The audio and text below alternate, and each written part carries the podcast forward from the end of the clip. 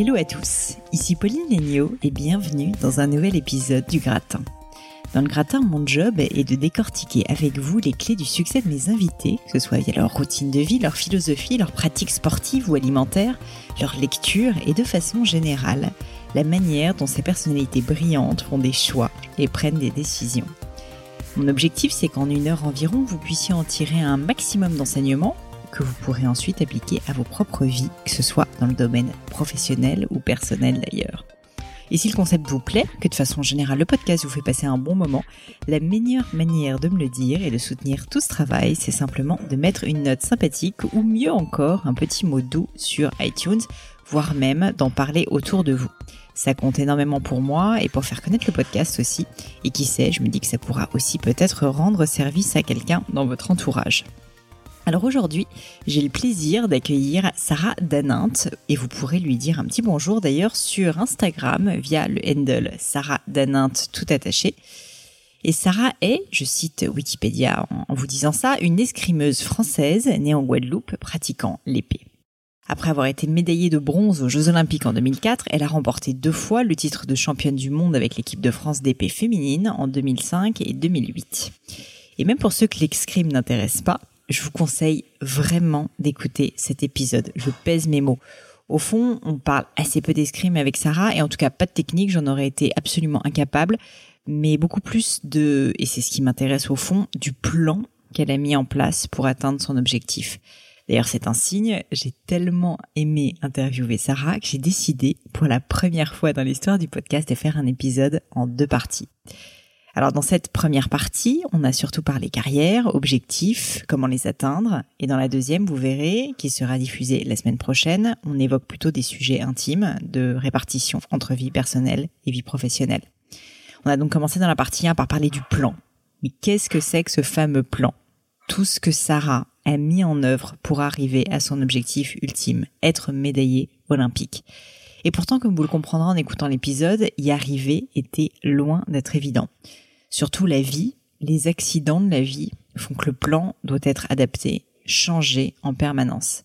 Sarah m'a fait le magnifique cadeau d'être extrêmement vrai durant tout le podcast et vous verrez que sa sincérité n'a d'égal que son énergie. Mais je ne vous en dis pas plus et laisse place à ma conversation avec Sarah Danint. Je suis pas du matin, mais je suis bien. Écoute, c'est une belle entrée en matière. Je te remercie mille fois. Ça me fait super plaisir euh, de t'avoir sur le podcast, surtout que ça fait un moment qu'on essaye de se choper l'une et l'autre. Donc, euh, trop bien. Euh, alors, du coup, j'ai évidemment fait mes petites recherches sur toi, Sarah, et je suis tombée sur une citation que tu aimes beaucoup apparemment. Donc je vais me dire déjà si c'est vrai parce qu'il est possible que je me sois trompée. Mais euh, mais j'ai vu que tu aimais une citation de Tony Robbins qui est un l'un des grands coachs euh, en développement personnel américain et qui dit une phrase que j'aime beaucoup aussi qui dit the only limit to your impact is your imagination and commitment qu'on pourrait traduire par euh, la seule limite à ton impact sur le monde et ton imagination et ton engagement. Et du coup, ma première question, c'est est-ce que tu peux me dire ce que cette citation évoque pour toi et aussi comment tu l'as découverte simplement? Salut Pauline. Alors en fait, euh, moi, euh, je, euh, Tony Robbins, je pense que c'était suite à un, bouquin marketing de Seth Godin, je crois, quelque chose comme ça, sur le growth hack, parce que je suis assez taré sur, je suis, je suis une vraie passionnée de growth hacking. Donc tout ce qui touche un peu le marketing quelque chose euh, avec une démarche assez différente et un peu innovante euh, qui sort un peu de justement des euh, des, des, cases de, de la routine habituelle. Mm. Donc ça c'est ce que j'aime déjà d'une manière générale déjà dans la vie tout court. Et en fait moi c'est je sais pas je j'ai eu des j'ai eu la chance d'avoir des parents qui m'ont justement bon déjà appris le partage le respect des autres etc mais qui m'ont aussi dit que tout ce que tu veux dans la vie, en fait, tu peux l'avoir. Tu peux bosser pour l'avoir. Ça, a l'air, euh, ça a l'air juste, euh, ça a l'air euh, con, c'est pas con, mais ça a l'air un peu con comme ça, mais en fait non, ça l'est pas parce que c'est vachement puissant de savoir que des jeunes que que tout est possible en fait, Mm. qu'il n'y a pas de limite aux choses. Moi, j'avais un frère qui voulait être astronaute. Enfin, on vit en Guadeloupe, on, on vient euh, d'un milieu euh, modeste, vraiment. Euh, nos parents ont fait énormément de sacrifices et en fait, euh, bon, ma mère c'était toujours fais des études, euh, reste calme. elle était toujours un peu panique et mon père qui disait toujours bah non, si tu veux être astronaute, écoute, voilà, renseigne-toi, regarde ce qu'il faut faire et et puis travaille pour et c'est c'est c'est possible. Donc Mm. En fait, euh, les limites, effectivement, ce sont les limites qu'on se met. Et, euh, et pour moi, cette phrase a du sens parce que ça me rappelle exactement ce que mes parents m'ont inculqué euh, très jeune, en fait. Mm, mm. Et vraiment, moi, je pense que c'est une chance de pouvoir partir avec avec ces bases-là dans la vie. Et je me rends compte de ça encore aujourd'hui quand je croise euh, des jeunes quand je vais dans des collèges ou des lycées, Mm. euh, parce que euh, parce que ben c'est tout tout de suite, c'est tout maintenant. On veut Ouais. tous être Mbappé. Et, euh, enfin, on va en parler euh, au fur et à mesure, mais voilà. Mais ce que je trouve hyper intéressant dans ce que tu dis, c'est que c'est vrai que souvent on se dit, ouais, il y a ce genre de phrases un peu, tu vois, qui sont euh, des phrases motivationnelles et où tu te dis, si t'y crois, ça va être possible, etc. Mais en fait, on se dit que c'est pas réaliste, que finalement, euh, c'est un peu, c'est un peu des gourous américains qui disent ça. Ce que j'ai adoré dans ce que tu dis, c'est que toi tu dis, non, en fait, si tu sais ce que tu veux, bah, va falloir bosser derrière. Et ton père qui disait, bah non, bah, il faut que tu te renseignes, il faut que tu travailles, etc. Donc c'est pas que ça arrive tout seul, c'est qu'en fait, t'es tellement focalisé sur ce que tu veux que tu te donnes les moyens d'y arriver aussi. Ouais, bien sûr, c'est un vrai impact. C'est euh, oui, oui, ça, ça- en fait, le, c'est comme les JO, mais ça aussi pareil, on va en parler petit à petit, mais c'est euh, t'as un objectif, quel que soit ton âge, hein, finalement. L'objectif est tellement important Mm. qu'il fait corps avec toi, en fait. Ouais. C'est, il fait partie de ton ADN. Donc oui, t'es obligé de bosser. T'es c'est c'est- c'est juste normal. En fait, les choses deviennent évidentes, mais on s'en rend compte après. Euh, et cette phrase ou ce genre de phrase, c'est des gris-gris un peu que tu utilises au quotidien, dont tu te rappelles justement, parce que je voulais parler un peu de motivation avec toi et de bah, justement comment est-ce qu'on fait pour avoir autant de volonté. Bah, typiquement, toi, tu t'es entraîné, tu as gagné même le- les JO euh, en équipe. Est-ce que, est-ce que tu peux me m'expliquer justement, euh, est-ce que euh, est-ce que tu as des moyens justement de, trouver la motivation? La motivation et la volonté, notamment chez les grands sportifs, on sait qu'elle est absolument clé et on a souvent l'impression qu'ils ont un peu une volonté ou un mental complètement surhumain euh, que nous autres pauvres mortels, on n'a pas du tout. Et du coup, euh, je me dis que j'imagine qu'en fait, c'est c'est pas 100% inné, que quand même tu dois bosser en fait aussi pour avoir de la motivation. Et, euh, et donc, je voulais savoir, bah, toi, comment tu fais? Alors, je vais revenir sur deux points déjà qui pour moi sont faux. alors le premier, alors déjà, euh, bah, ça c'est une erreur. Je sais pas, c'est sorti une fois dans l'équipe et puis après euh, c'est resté. Donc on n'a pas gagné les jeux, mais en fait on a été médaillé de bronze euh, au, Mm. au JO. Et la deuxième chose, c'est que c'est pas. Tu parles de nous les euh, les simples mortels, mais en fait non. Pour moi, je suis, je reste. et, et je je sais pas, c'est un truc que j'essaie de partager à chaque fois et les gens se trouvent ça toujours. Bizarre ou des fois me disent que je suis perché, mais en fait non. Je reste persuadé qu'on est tous capables de switcher à un moment donné et se donner les moyens d'arriver à un, d'un objectif particulier. Alors, c'est vrai, on est des milliards sur Terre, on est euh, quelques euh, milliers à avoir participé aux Jeux Olympiques, hein, quelle que soit l'année, Mmh.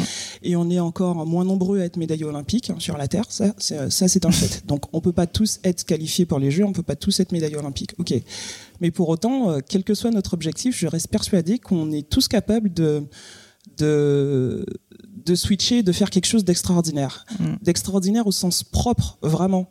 C'est-à-dire que, euh, alors, je je sais pas exactement. euh, il me semble que tu as fait une école de commerce et Ouais. que c'était pas forcément ce que tu voulais faire à la base.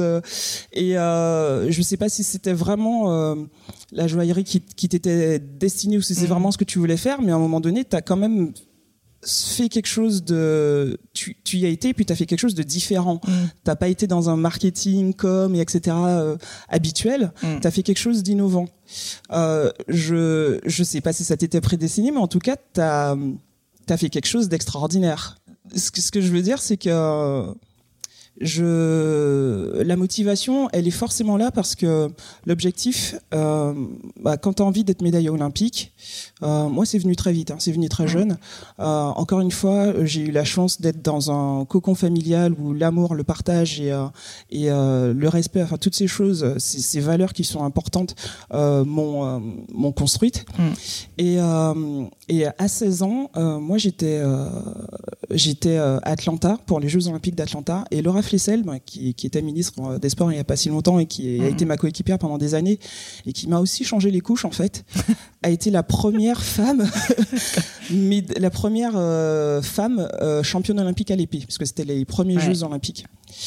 Et euh, en fait, l'escrime, c'est quand même un sport, même si ça va mieux, c'est pas encore euh, du foot, hein, c'est pas un sport populaire, mais encore à l'époque, c'était un sport de bourge, faut le dire. Ah euh, avant, bah, c'était euh, le moyen de, de, de régler les différends et oui, oui. voilà.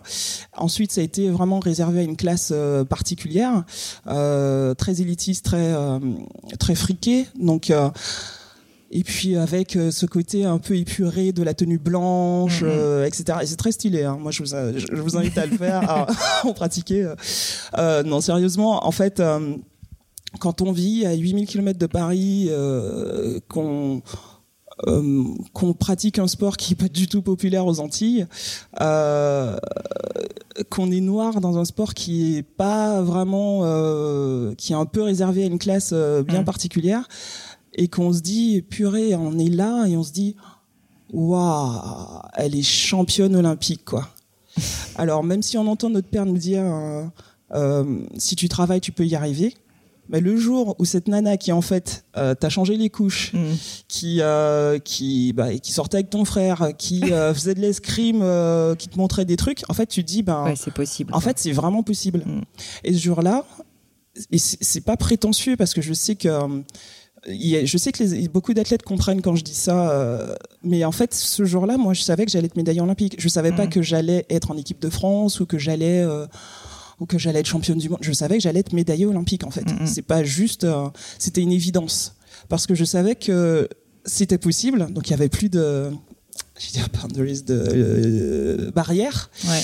Et et que j'allais travailler pour. Après, quand on travaille suffisamment, euh, quand on travaille, c'est pas suffisamment, et quand on travaille beaucoup, on, on peut se planter, mais euh, enfin, on peut ne pas réussir plutôt, mais pas se planter. Mm. C'est-à-dire que on peut arriver un jour de compète et être euh, suffisamment forte et se dire putain aujourd'hui c'est ma c'est ma journée, je vais la gagner.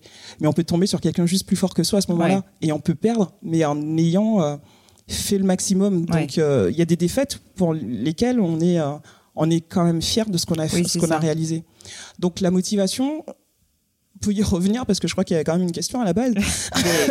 J'aime bien te laisser parler, Sarah. On va, on va faire ça. Faut faire attention parce que je parle beaucoup.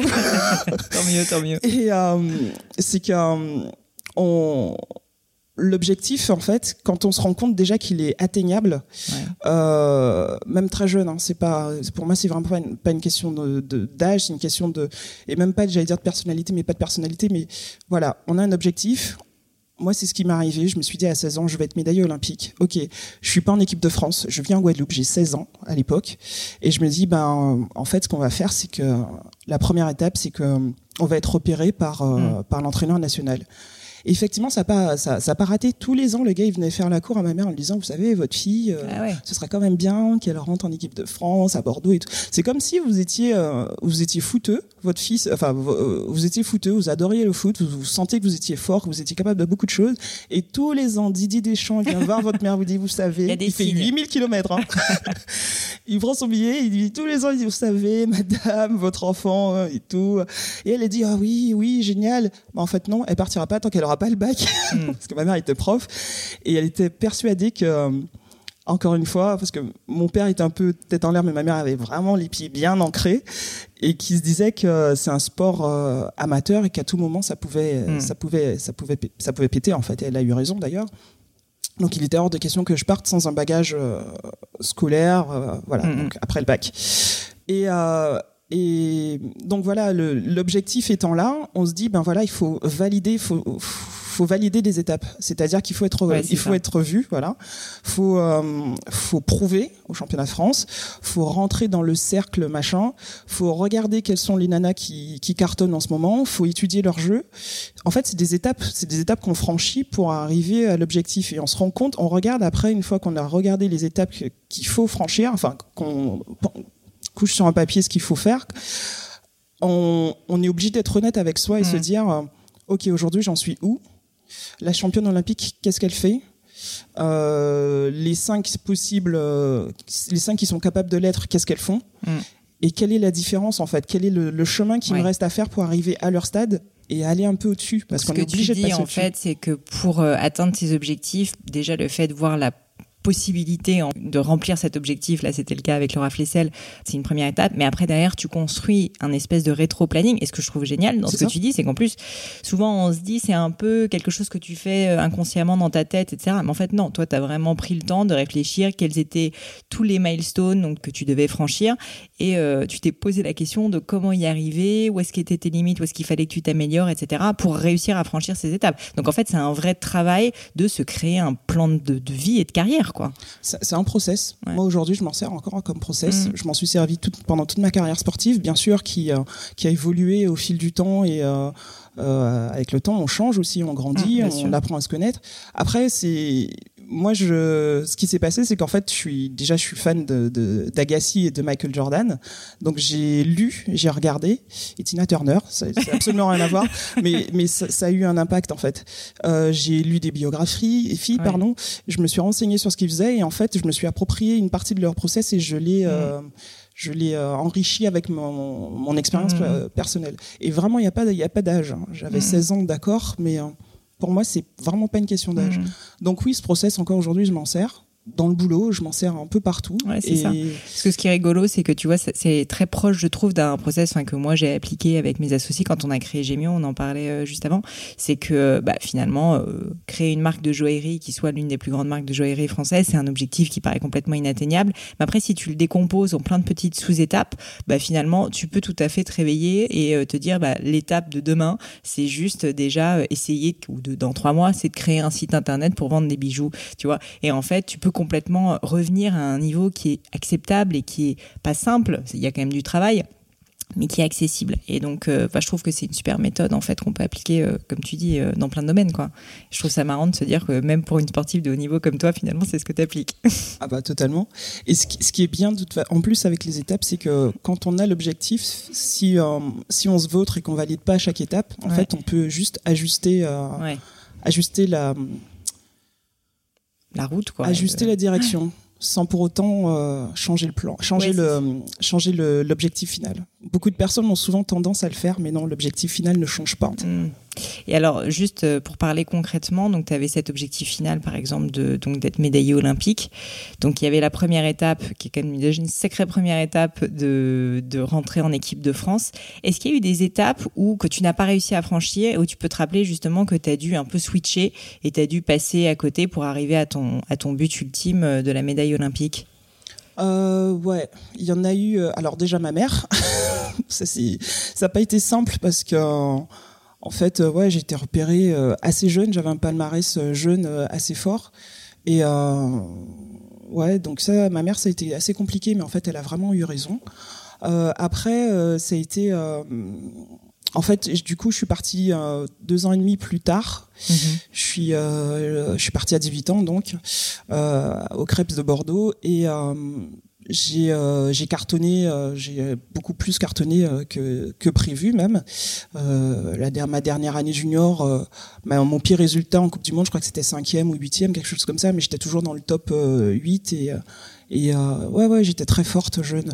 Euh, et c'est aussi pour ça qu'aujourd'hui, je peux me permettre de donner des conseils à des jeunes parce que parce que il y a quelque chose que j'ai raté, mais on en parlera plus tard pour le coup. Euh, et en fait, à 18 ans, à 20 ans, donc deux ans à, l'internat de Bordeaux. J'en ai eu j'ai eu besoin de faire autre chose j'ai eu besoin de alors ma famille était essentiellement à Paris j'avais besoin de, de, de, bouger en fait. Ça, ça devenait trop petit, trop fermé, trop euh... et surtout euh, Bordeaux. Euh... c'est horrible à dire, mais moi, je, justement, avec ces étapes, je me, je me posais les questions. Est-ce que je réussis? Est-ce que j'avance? Est-ce que je grandis? Est-ce que si? Pas mon coach. Et à un moment donné, euh, j'avançais plus, j'apprenais plus dans, mon, dans, mon, dans, dans cet entourage. C'était tout le temps les mêmes exercices, tout le temps les mêmes entraînements. Les nanas râlaient. C'était toujours pareil. Il y avait rien de différent. On se mettait plus en danger. Mm, mm, Alors que moi, j'avais fait 8000 ouais, km. dans ta zone de confort. Ouais. Et en Guadeloupe, quand je m'entraînais, c'était pas ça justement. C'était on s'entraînait Mm. pour euh, comme si on était en compète. On se faisait tout le temps mal et pas que physiquement. Et en fait, c'est ça aussi qui fait que on se sent indestructible quand on a Mm. tible, pardon, quand on arrive en compète. Et là, c'était juste un confort facile. On y est, on est en équipe de France, c'est génial. Et j'ai pris la décision de j'ai informé ma fédé en leur disant ben moi je vais quitter Bordeaux, euh, je veux revenir euh, me rapprocher de ma famille à Paris parce que parce que parce que j'ai besoin de ma famille et que c'est dur et que voilà quoi. J'avais pas à lui dire bah parce que tout simplement bah vous vous remettez pas en question et que ce que vous faites ça commence à devenir un peu de la merde. Et euh, donc j'ai essayé de prendre parce que j'étais quand même assez trash quand j'étais plus Ouais. jeune. Je fais des efforts, on me le dit encore aujourd'hui, mais j'étais un peu direct. Et euh, et en fait, euh, ben c'était aussi la période de qualif des Jeux Olympiques de Sydney. Mm. Et euh, l'idée, c'était euh, que, que moi, je, je fasse partie de, de l'équipe à ce moment-là. J'étais euh, assez bien placé. Et en fait, ben, mon entraîneur national m'a dit hors de question. Il en a parlé au, à son supérieur. Et en fait, le truc, c'était si je quittais Bordeaux, ils allaient me mettre la misère. Ils Ouais. allaient me faire la misère. C'est-à-dire, ils me l'ont dit clairement, hein, si tu pars de Bordeaux, l'escrime pour toi maintenant, ça va être de l'escrime loisir. Ce sont leurs mots textuels. Ah ouais, Donc euh, c'était quand même... euh, c'est fou, c'était il y a 18 ans, je m'en souviens encore. c'est hallucinant. Et en fait, ils ne m'ont pas menti. Ça s'est exactement passé comme ça. Euh, donc, c'est-à-dire que moi, euh, je venais d'un milieu modeste, encore une fois. J'ai été aidé par ma fédé financièrement, euh, ce qui, quand même, était euh, plus simple pour mes parents. Donc, l'internat, les repas, etc., etc.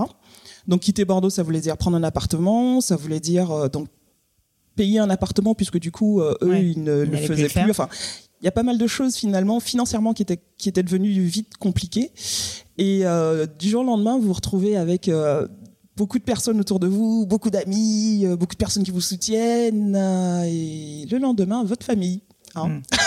vous êtes un peu seul au Ouais, monde tu perds tous tes contacts dans le Ouais. milieu du sport. Quoi. après ouais ça permet aussi de voir qui est qui donc ça c'est pratique mais financièrement ça a été ça a été ça a été dur ça a été douloureux il y a même eu une petite période mais euh, ça je m'en souviendrai je pense tout le temps où finalement où euh, ça bah, je sais pas si ma mère l'écoutera parce que ça elle le sait pas mais où euh, où je suis allée me coucher tôt parce que parce que j'avais pas à manger et que je savais pas comment j'allais faire en fait donc ouais ça a été une période euh, c'est une petite période raide et euh, et euh, oui, ça c'est ça, c'est c'est euh, c'est une étape qui finalement j'aurais peut-être pu finalement faire ces Jeux Olympiques. Mm. Et euh, et je les ai pas fait. Mais euh, je j'ai pas de regrets, je pense là-dessus parce que finalement je suis allé euh, j'ai été j'ai été honnête, j'ai été moi-même et pff, ben c'est tant pis finalement si eux ils se sont jamais remis en question quoi. Mm. C'est tant pis, c'est pas grave. Au final, t'en as fait d'autres, donc t'as quand même atteint ton objectif. ouais, ouais, quatre ans plus tard, donc ça me va bien. T'as pris ton temps. Mais euh, enfin, c'est assez inspirant. Et j'avoue que bah, du coup, c'est c'est aussi une bonne transition. T'as as beaucoup parlé de, de, de ton enfance, mais comme ça, un peu en filigrane, et de, et de ta famille. Est-ce que on peut revenir un peu dessus, du coup, euh, avant de rentrer plus dans le détail euh, des, des compétitions? Mais donc, on t'es né en Guadeloupe. Euh, j'ai vu donc que ta maman, comme, comme quand j'ai un peu travaillé, mais aussi quand tu le dis, était une personne absolument cruciale dans ta vie, évidemment, ton papa aussi. Est-ce que tu peux me parler donc un peu de ton enfance, de ta vie quand tu étais petite? En gros, ça ressemblait à quoi? Tu voulais faire quoi quand tu étais petite? Est-ce que tu as su tôt que tu voulais faire de l'escrime? Comment ça s'est passé? Oula, pas du tout l'escrime. Alors, Parce que euh, c'est quand même euh, innovant, tu vois, tu te dis pas. alors euh, mon enfance, bah, insouciante, douce, euh, agréable. Je sais pas si c'est le. Non, on peut pas dire que c'est le cas de, tous les enfants dans le monde. C'est pas vrai, mais euh, pas de prise de tête. euh, on profitait. En fait, je sais pas, c'est bizarre, mais vraiment l'impact des valeurs de mes parents fait que.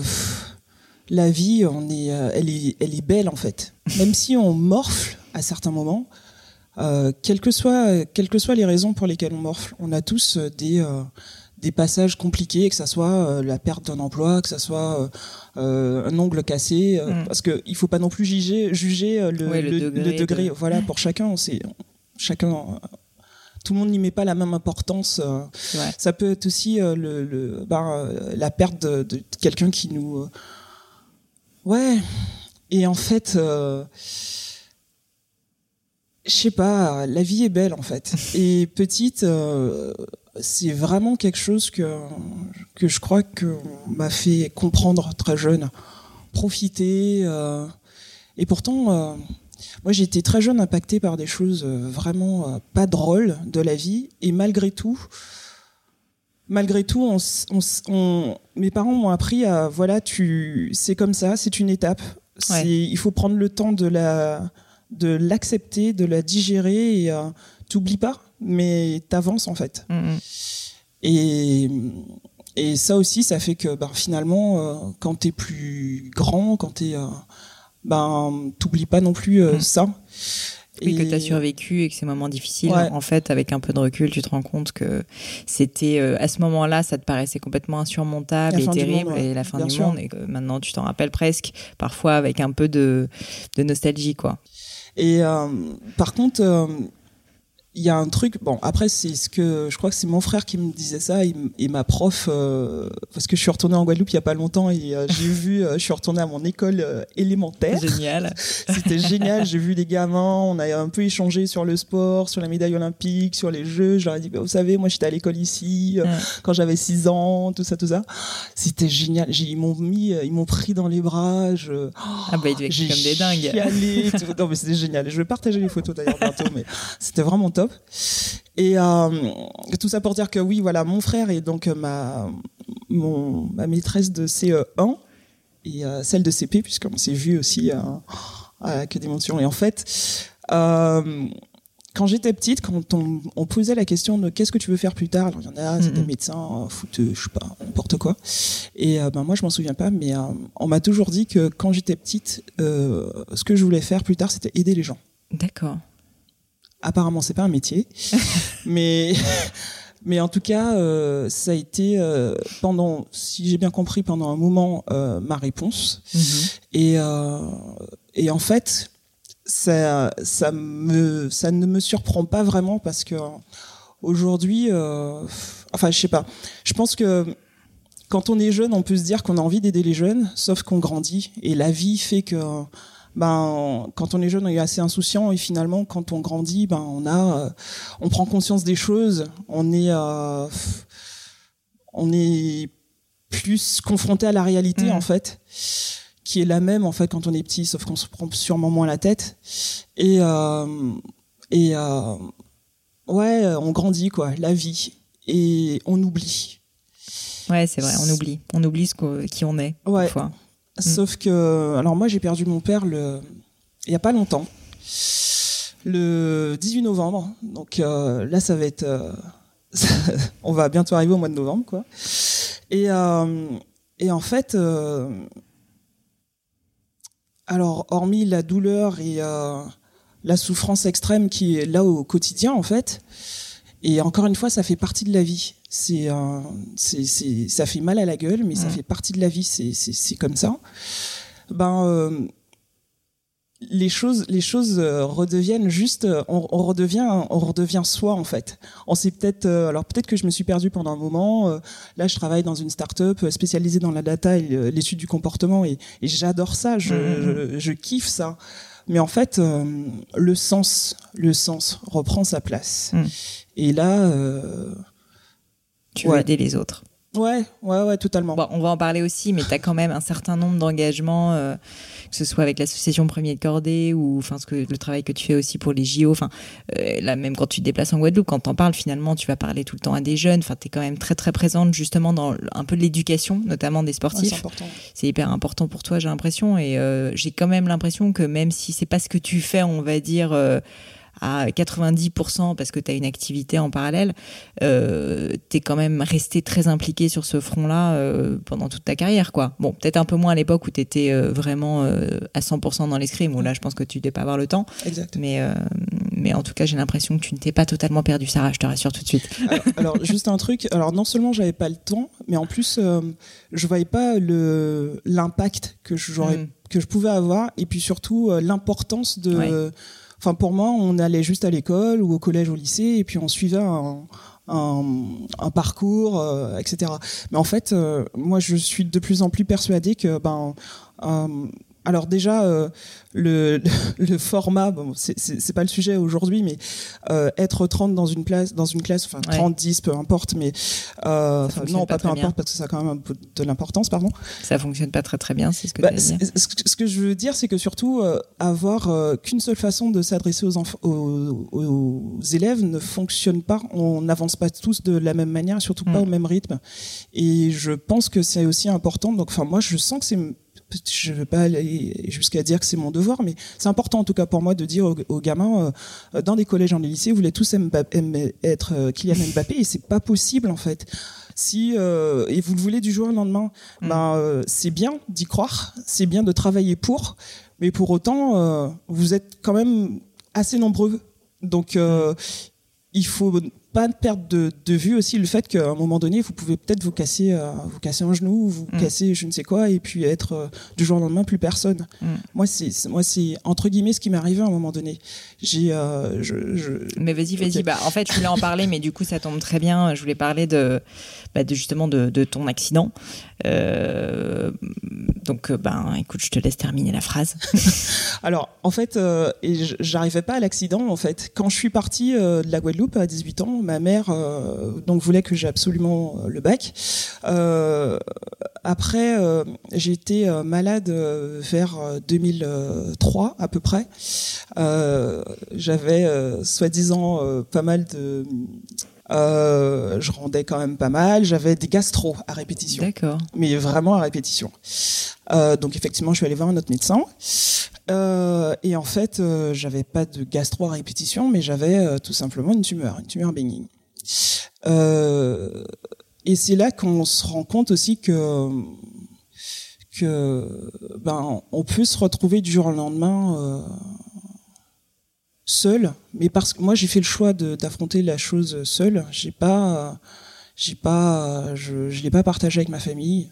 Ça a été euh, une période douloureuse et compliquée, mais euh, ça a été mon choix. Tu voulais pas informer ta famille, ouais, exactement. en fait, tu voulais pas leur faire peur aussi. Ouais, et puis ma mère avait fait des, des sacrifices pour qu'on soit là, et euh, ça faisait pas partie du plan en fait. Hmm. Le plan, c'était, euh, ça faisait pas partie du plan. non, mais c'est vrai.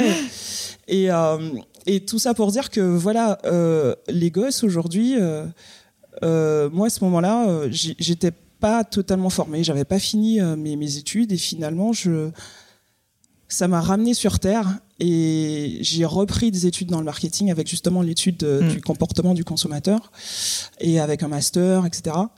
Et, euh, et c'est aussi pour ça que je peux me permettre de venir leur dire, ben euh, ouais, l'objectif, qu'il soit sportif ou artistique, enfin peu importe, il faut pas oublier qu'on est, si vous vivez en France en tout cas, on est dans un pays encore où euh, où, où le diplôme passe très souvent avant l'expérience et la personnalité, même si parfois euh, avoir un diplôme, ça veut pas dire qu'on soit forcément capable d'être euh, d'être en adéquation, d'être euh, avec l'entreprise ou avec les mhm. salariés de la boîte. C'est pas parce que tu as un diplôme HEC ou je sais pas quoi que ça va switcher, enfin que ça va le faire avec les, les, les tes bah, Pour les premiers emplois, c'est vrai que malheureusement c'est surtout donc quoi en plus comme tu t'adresses à des jeunes, souvent c'est assez crucial. Et c'est vrai que bah, nous par exemple chez Gemio, on regarde pas vraiment en fait le CV maintenant, je t'avouerai, parce que je me suis rendu compte que ça veut rien dire et que c'est pas c'est pas ce qui fait la qualité de la personne, mais, mais c'est assez rare, ouais, je pense.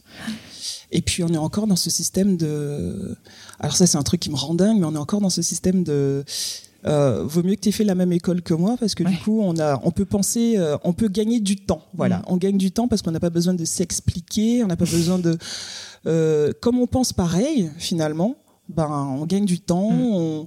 on, gagne en énergie, mais c'est débile. Réveillez-vous, les gars. Justement, c'est la richesse de, de personnalité et de façon de penser différentes qui font que les choses avancent encore plus vite. Euh, euh enfin, moi, je trouve oui, bah, ça une... rester dans sa zone de confort. On en parlait. Euh, enfin bon. Et, euh, et du coup, si, si euh, tu, tu, me dis si ça ne gêne pas de ce sujet, mais euh, sur l'histoire de cette tumeur, c'est vrai que j'avais j'avais lu ça.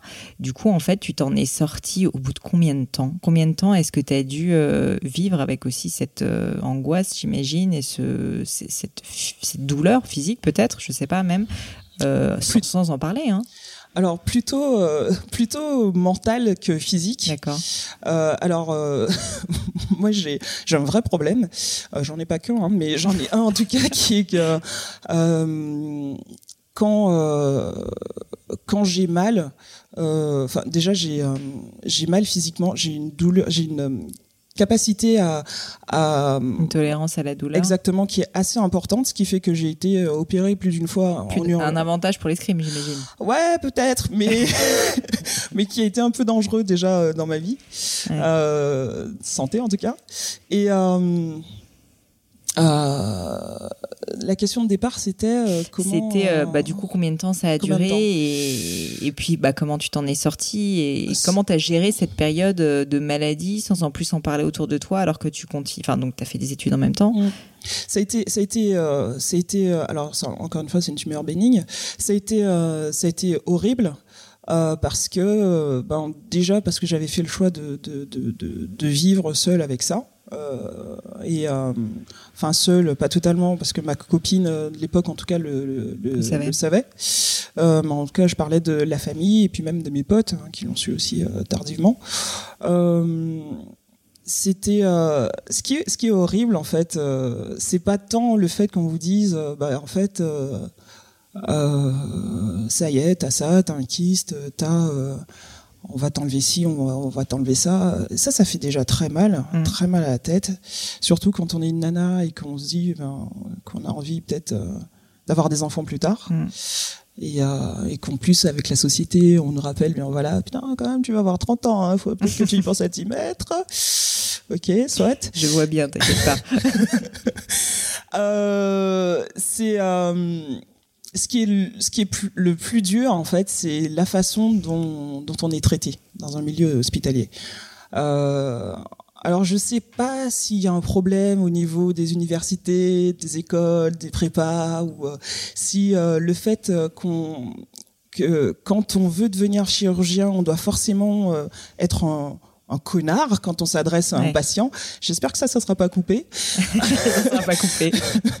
euh, et, euh, et, que du coup on doit être totalement détaché pour pouvoir euh, toute la journée euh, entre guillemets là je suis trash encore mais pour pouvoir euh, pouvoir opérer au fil mmh. des, au fil du temps être totalement détaché pour ne pas pour ne pas pleurer pour ne pas faire d'erreurs ou je ne sais pas si c'est si c'est comme ça qu'on que ça ça doit forcément fonctionner mais il y, a un, y a un léger problème de communication ouais, hein, bah le, c'est connu. Enfin, j'imagine que quand on est chirurgien, qu'on voit des gens euh, mal mourir, ouais. parfois même, bah, t'es obligé de te blinder et de, de, de, de carrément être de ne plus avoir d'empathie, mais d'un autre côté, c'est vrai qu'après, dans la relation euh, humaine, c'est ça peut être difficile, je pense. L'empathie, quand on est euh, déjà euh, quand on est déjà dans une situation euh, désagréable, forte, douloureuse, moralement plutôt que mm -hmm. physiquement. Enfin, moi, je fonctionne beaucoup comme ça.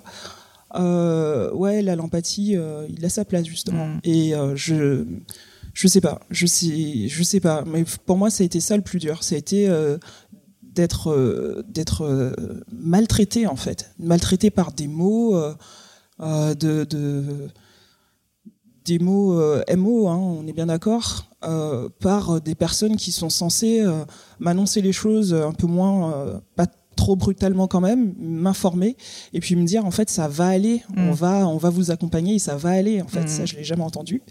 Et après ben voilà, moi je je, je venais euh, c'était la période de, de, des JO donc je venais d'avoir ma médaille olympique et euh, et en plus on m'a dit très clairement ben là on va vous mettre sous euh, le mot m'échappe. Sous euh, bon, le mot m'échappe. Je vais je vais revenir. Mhm. Euh, Morphine ou un truc non non non, euh, pas Bon, sous ménopause sous ménopause euh, artificielle, assez jeune. D'accord. Donc, j'avais une vingtaine d'années et donc là on enfle pas mal de choses et, et surtout en fait on m'a déconseillé la pratique du sport donc parce que justement les tendons ligaments beaucoup de choses pouvaient péter sauf que pour moi le mon sport alors déjà j'ai choisi un sport de combat ce qui est pas anodin Euh, c'est aussi euh, pour moi c'était un moyen de de de, de tout faire sortir, quelle que soit la colère. euh, je- On pouvait pas me demander de- d'arrêter l'escrime, en Mhm. fait. C'était pas possible. Ouais. C'était mon moyen de rester en vie à ce sûr. Donc euh, j'ai effectivement pas suivi les consignes, comme souvent. J'ai continué, j'ai pratiqué et là, ouais, c'est vrai que les années qui ont suivi, ça a pété de partout. J'étais opéré de la hanche, Oh les là. épaules, enfin euh, pas mal de- de- de- d'opérations, pas mal de choses, mais mais j'ai pas de regret là-dessus parce que euh, j'aurais été incapable de revenir déjà au niveau sportif et j'aurais j'aurais coulé. J'aurais Oui, mentalement, tu ouais, dire. ouais, ouais. J'aurais, ouais, ça aurait pas été possible. Bon, euh, sans transition du coup, j'aimerais quand même te poser la question parce que je ne connais pas la réponse et ça m'intéresse vraiment de comment t'es tombé dans l'escrime parce que comme tu disais, alors il y a, cette histoire de Laura Flessel mais tu avais 16 ans déjà à l'époque. Comment est-ce que, je sais pas, à l'âge de 5-6 ans, tu te... Je sais pas si tu te dis à cet âge-là, mais tu te mets à faire de l'escrime en fait? Alors, euh, ma rencontre avec l'escrime est assez particulière, assez. euh, Alors, ma mère, euh, spécialement ma mère, a toujours voulu avoir euh, une fille. Mhm. Donc, elle a eu effectivement euh, mes trois grands frères, de plus 9, plus 8 et plus 7 ans. Donc, euh, après mon troisième frère, euh, mes parents se sont dit, bon, ben euh, voilà, tant pis, on va arrêter, quoi, on n'aura pas de fille. Et en fait, non, euh, je suis, je suis venu, euh, donc, euh, 7 ans après mon, mon grand frère. Et euh, ma mère, elle imaginait euh, sa fille, euh, tutu, euh, danse, tutu rose, Avec parce que j'en ai quand même porté, euh, danse euh, classique, etc. Princesse. papillotes, ouais, papillotes dans les cheveux. Oh là là, j'ai des images qui me reviennent, mon dieu. Et en Tout fait, toi, quoi. ouais, exactement, exactement. Et en fait, ben, euh, moi, c'était pas trop mon kiff, quoi. J'avais, euh, j'étais très proche de mes frères. Mes frères, euh, je pense que j'étais un peu leur, euh, et je suis encore très proche de mes frères. Je, j'étais un peu leur, euh, je sais pas, euh, j'étais leur bijou, quoi, en fait. Et encore aujourd'hui, même quand j'étais au collège, des fois, ils me posaient des questions sur leur relation avec leurs copines, leur choix d'université. J'avais l'impression d'être, d'être la nana qui avait, enfin, les gars, j'ai quand même 10 ans de moins que vous. Normalement, c'est vous qui êtes quand même un peu censé me guider. euh, C'était très drôle. Et en fait, euh, donc tous les mercredis, j'avais mon grand frère euh, Grégory, donc le plus le, le plus âgé, qui m'amenait tous les mercredis à la danse. Bien sûr, hein, puisque ma mère voulait que je fasse de la danse. hein. Ça, ça, je pense qu'on est clair là-dessus, et que euh, je joue aux poupées. Ça c'était ça c'était aussi une période assez douloureuse. et euh, tous les mercredis, j'allais à la danse. Ah, c'était c'était. Je suis passée par là, j'ai aussi eu ma, ma maman et mon papa qui m'ont forcé à faire de la danse et je détestais la danse Oh j'étais nulle. Mais tu- surtout, je crois que c'est la prof ou d'un qui a dit Mais en fait, il faut pas. Faites-la partir. Ça c'est fort. c'est pas possible. Donc moi, je crois que tous les mercredis, je devais faire la gueule parce que c'est pas possible. Enfin, je suis euh, assez expressive.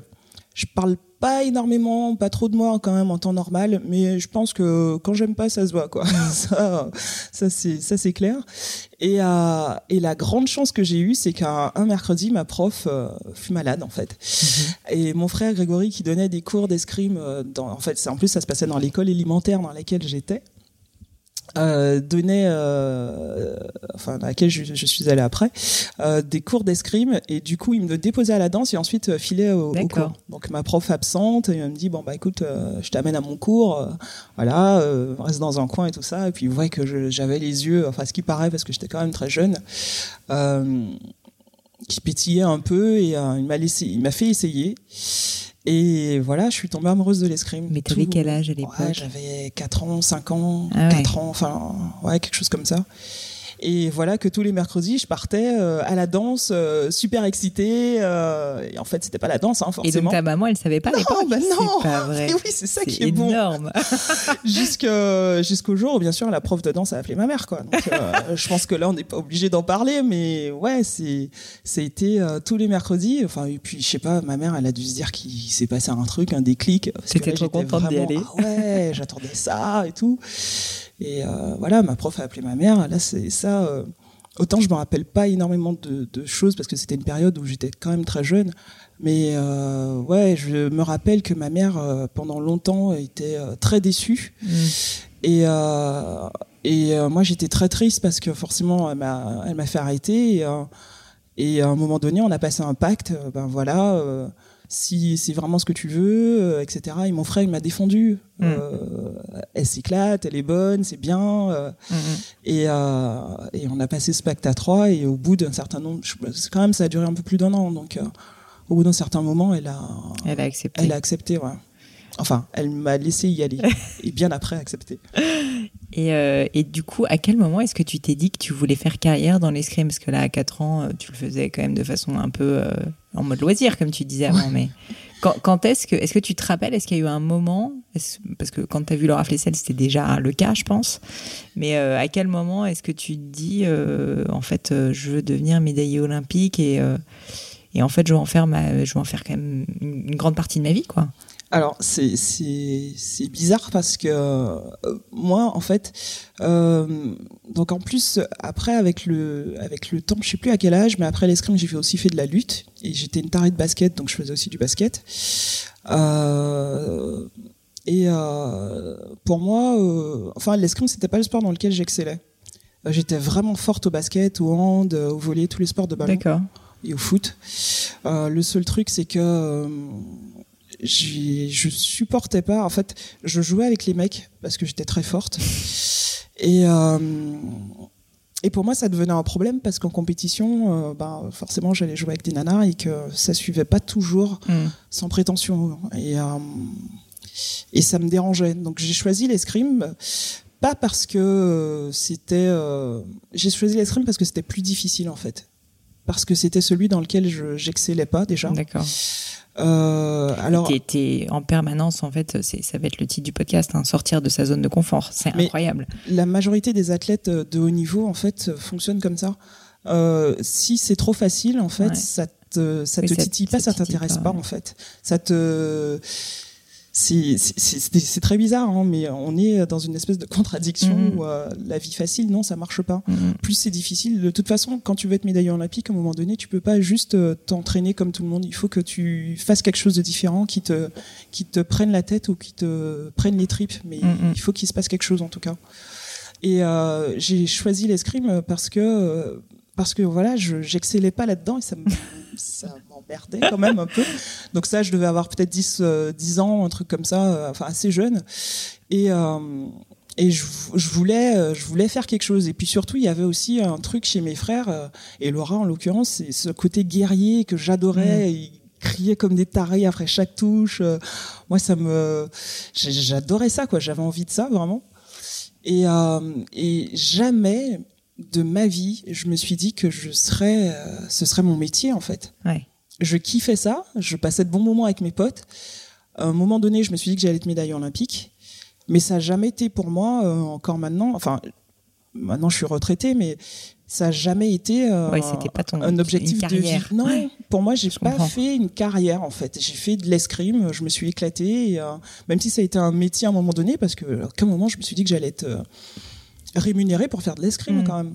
On parle d'escrime, on est en France, Euh, en Russie, euh, ils sont millionnaires, euh, oui, parce que c'est pas pareil. en Italie, ils sont avec Giorgio Armani et autres. Nous, on est en France. Euh, Tu dis en France, le milieu de l'escrime est moins. Euh, Enfin, gagne moins euh, que dans d'autres pays? Dans que certains pays, Ah oui. Euh, bah, le- de toute façon, le milieu sportif, en France, enfin, regardons encore ce qui se passe. On a un budget, euh, on vient de gagner les Jeux, les Jeux de Paris 2024. On a euh, un changement de ministre. On a un budget alloué au sport euh, qui, euh, enfin, franchement, qui fait peine. Donc, ça veut dire qu'à un moment donné, euh, les gens soit paieront plus de licences, soit euh, euh, le- le- le, sport, enfin, à un moment donné. De toute façon, c'est un ministère qui a jamais eu d'importance quand on mm. regarde. Regardez le, le, ministre de l'Intérieur, du budget. Ce sont des gens qui ont fait des études dans ce milieu-là, qui ont. Là, on met assez souvent. J'ai pas, j'ai pas de j'ai pas de problème avec le fait qu'on mette d'anciens sportifs hein, mm. en, tant que ministre. Ça me dérange pas. Mais au moins des gens qui sont prêts, quoi, qui sont prêts à être ministres, qui sont prêts à, impulser un changement, à faire quelque chose. Là, on vient d'avoir les Jeux, on nous coupe, on nous coupe un budget, mais alors qu'on est dans une période où les gens deviennent de plus en plus obèses, euh, enfin où la pratique du sport est en train de se perdre, mm, mm. alors que le sport c'est un lien, un lien euh, social, un vecteur qui est super important. Un ascenseur social aussi. Ouais. On se, on se retrouve, enfin moi ça m'est arrivé je ne sais combien de fois de me retrouver dans un bar, que ce soit en France ou à l'étranger, dans les bras d'un inconnu, tout bien tout honneur, hein, ça que les choses soient claires, et de le prendre dans mes bras parce qu'on a marqué ouais parce qu'on dit toujours on, hein, on fait toujours partie de l'équipe dans ce moment-là, hein, que les choses soient claires. On a marqué quoi. Regardez ce qui s'est passé. On a, on a été champion du monde de foot. Les gens se disent, euh, même des gens d'une d'une d'une euh, d'une euh, Ouais, enfin de plein de milieux différents. De plein de milieux différents se disent aussi c'est possible. Grâce au sport, je peux m'en sortir. Mais si on coupe ce budget-là, finalement, il se passe quoi? Donc bon, là, je suis partie un peu dans tous les sens. Non, non, mais, ça fait partie ton, de ta volonté d'aider les, les, les, autres et via le sport justement on peut le faire donc c'est important d'en parler. Euh, J'ai répondu à la question finalement. Tu as répondu à la question tout à fait. On a, on a dit pourquoi tu t'étais lancé dans la carrière de l'escrime et, et, donc euh, aussi euh, que tu n'avais pas vraiment envisagé d'en faire une carrière mais que c'était arrivé un peu par hasard. Est-ce qu'il y a selon toi on va dire un, un moment euh, qu'il y a un moment où vraiment tu as senti que ta carrière décollait et où tu, même si tu dis, ouais, euh, je n'avais pas forcément prévu d'en faire un métier, mais est-ce qu'il y a eu un moment où vraiment tu t'es dit, là, il se passe quelque chose, je deviens forte et en fait, j'ai mes chances? Est-ce que c'est peut-être ce fameux moment avec Laura Flessel euh, quand tu l'as vu quand tu avais 16 ans? Je sais pas. Non, j'en ai eu deux, en fait. J'en ai eu deux, c'était vers 2004, juste avant les Jeux d'Athènes, où justement on était on euh, on n'était pas forcément attendu, mais on était juste très forte. On mm. savait que, on travaillait en fait, on travaillait tout le temps. Je parlais de, de l'équipe du groupe mm-hmm. parce qu'on est, euh, on est quatre à être médaillés, mais on est, euh, faut savoir qu'on est quand même une dizaine susceptibles de, de, de, partir au jeu. Et derrière, il y a quand même des centaines de nanas qui sont prêtes à vous taper dessus. Quoi. la moindre occasion, ah toi, je vais pas te rater aujourd'hui. Oh, t'as pas l'air en forme. je, je vais pas, je vais t'éclater quoi. Donc on est tout le temps sur. Euh, c'est pas la défensive, mais il faut toujours être prête, quoi. Mm, mm. Donc ouais, cette période-là, 2004, où j'avais l'impression qu'on était juste euh, intouchable. L'année d'après, d'ailleurs, euh, on gagne les mondes, 2005, et et il faut savoir que moi j'ai été médaillée olympique et mondiale dans la foulée avec Maureen Nizima, qui est une, ma très bonne pote, Laura Flessel donc, et euh, Ajnalka Kiralipico je, je reste persuadée, euh, pour l'avoir vécu justement, qu'on peut être, euh, qu'on peut faire quelque chose d'extraordinaire avec des personnes qu'on n'apprécie pas forcément. Hein. Donc moi j'ai été médaillée olympique avec des gens euh, en m'entraînant dans un groupe, je parle du collectif, hein, 12 mhm. personnes, 12 à 16, avec des nanas qu'on voyait tous les jours parce que ben euh, vous quand vous partez en vacances euh, ben moi je m'entraîne avec des gens que je n'apprécie pas forcément. Mm. mais ça fait partie du jeu. C'est comme au boulot. De toute façon on n'a pas euh, voilà et puis les amis normalement on les compte que sur les doigts d'une main a, priori. Donc tout ça pour dire que voilà j'ai été médaillé avec des gens que j'appréciais j'appréciais pas forcément mais on, on arrive à, à, unir nos forces pour arriver pour aller dans la même direction et arriver à l'objectif donc 2004, ça a été une année, 2004-2005, une période où on, avait vraiment l'impression d'être au-dessus euh, de, de, de, de, tous les autres pays. Après, euh, ben, moi, physiquement, c'était juste plus possible maintenant de tenir à ce moment-là, parce que ça coïncidait à la période où euh, j'ai eu une opération, euh, où, où je devais arrêter et que j'étais en ménopause artificielle. Donc ça a été vraiment dur au bon moment. Il fallait vraiment, enfin, ça, je pétais de partout, quoi. Les ligaments tendons, c'était juste plus possible. double fracture, enfin, un peu de tout.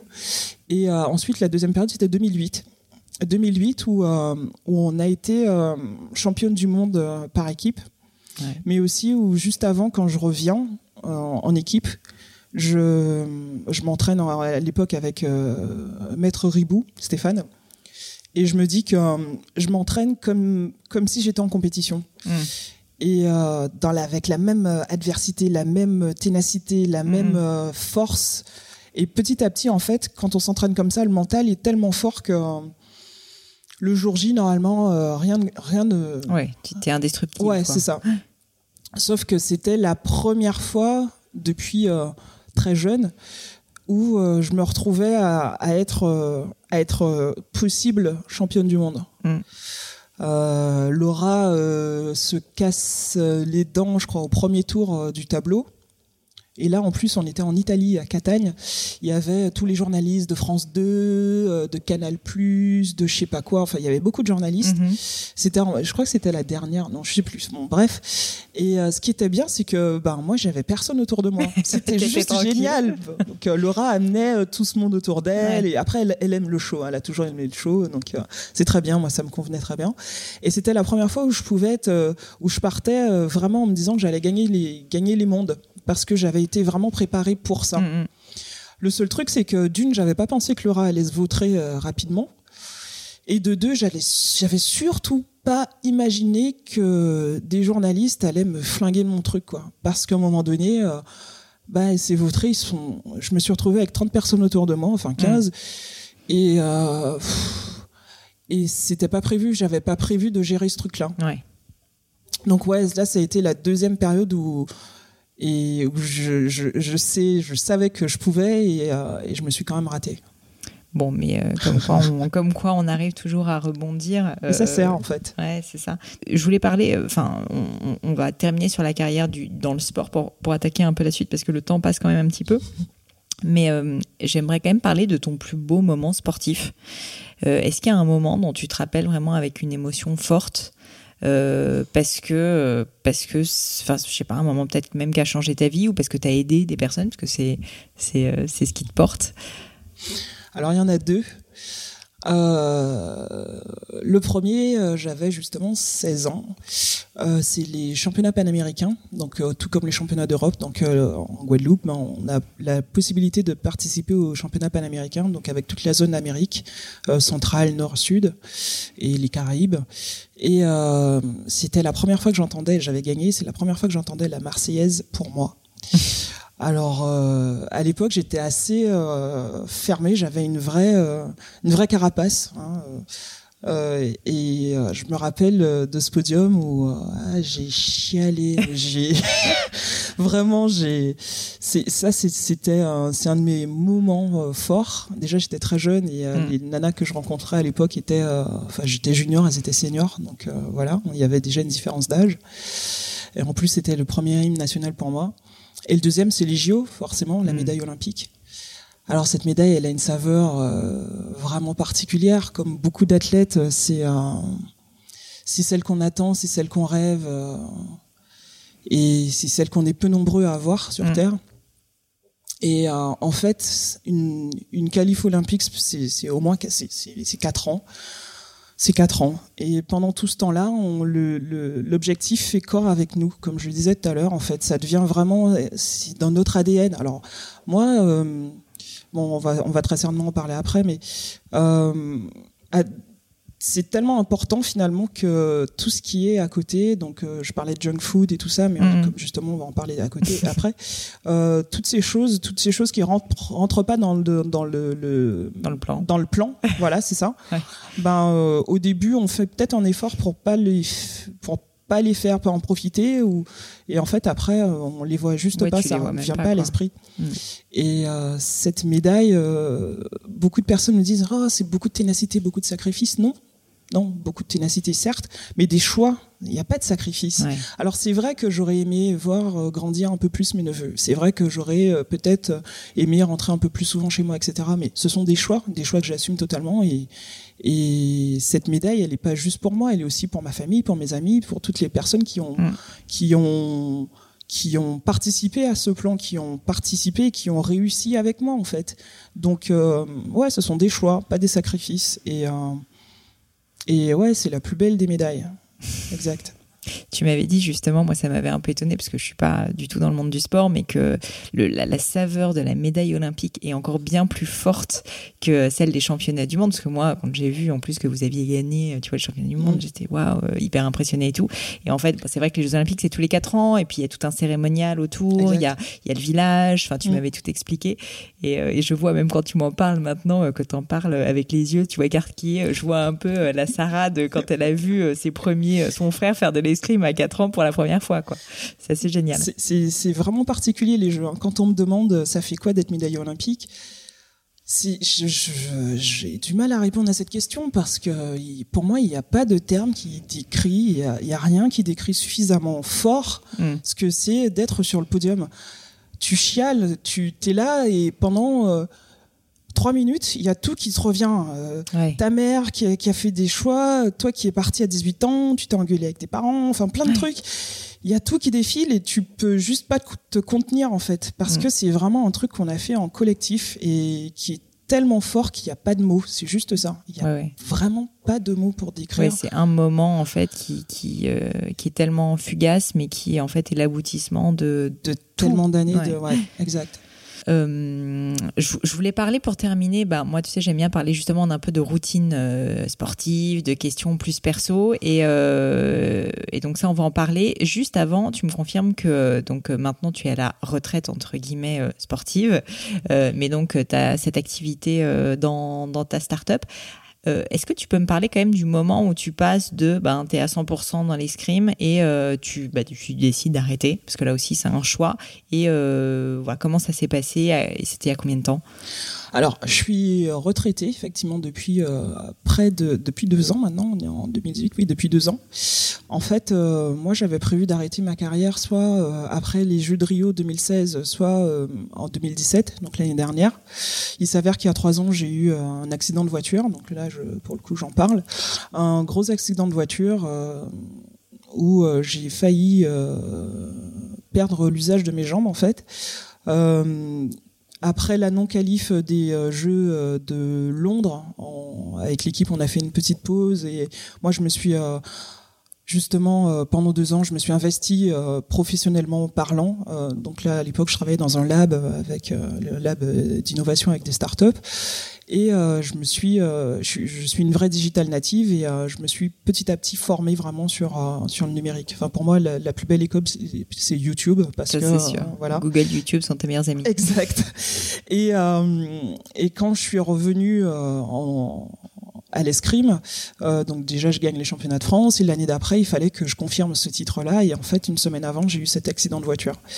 Euh, ce qui s'est passé, c'est que je me suis dit, euh, quand j'ai été arrêtée pendant plusieurs mois, j'étais sous morphine pendant pas mal de temps.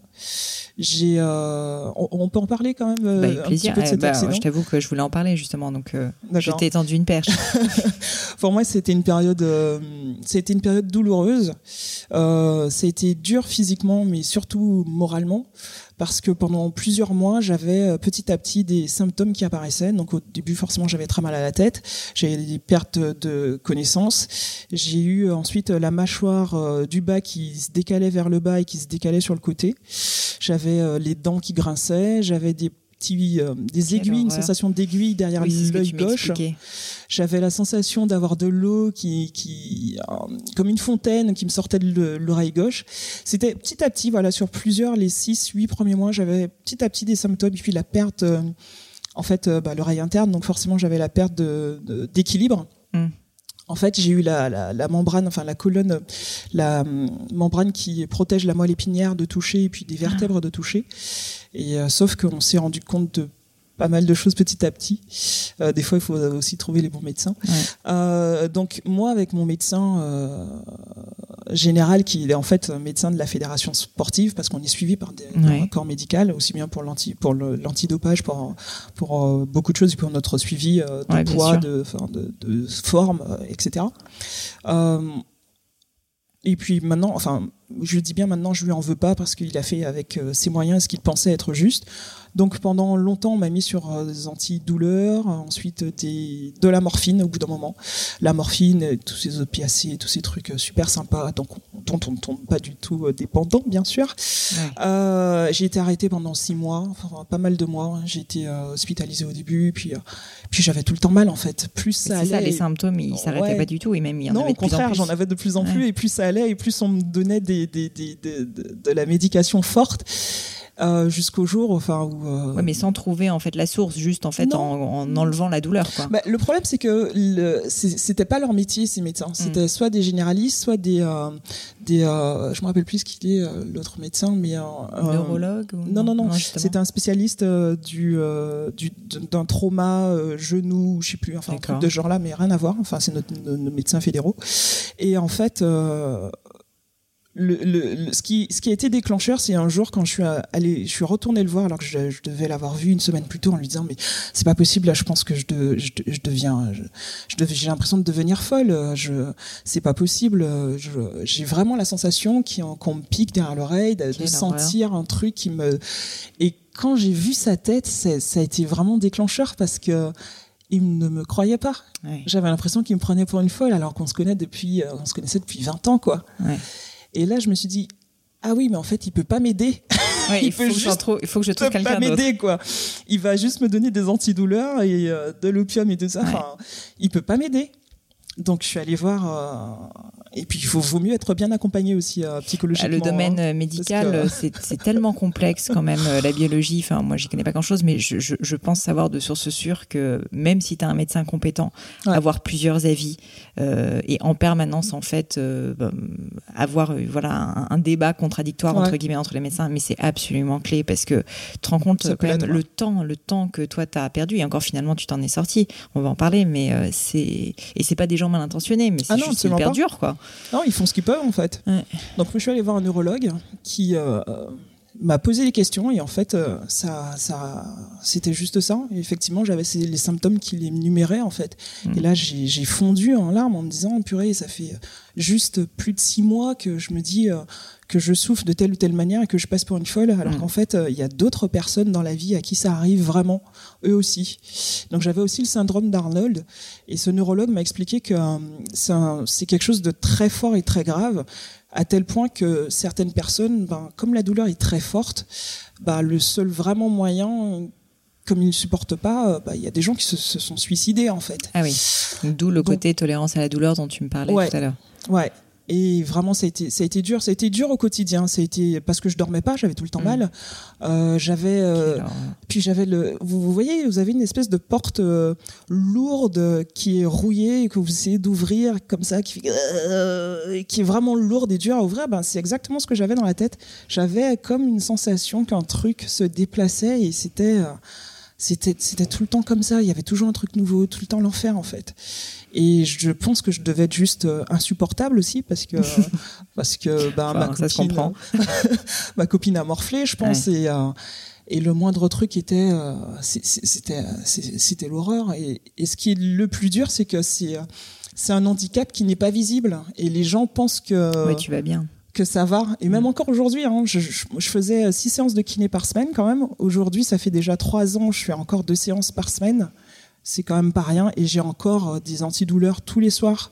Donc, euh, et euh, pour revenir à la question de départ, c'est que euh, au début, voilà, j'ai après cet accident, donc où je me suis vraiment accrochée quand, ça, quand, quand j'étais hors de, de, danger, en fait, quand le, le neurologue a estimé que j'étais hors de danger mmh. et que je pouvais reprendre la pratique sportive malgré la douleur.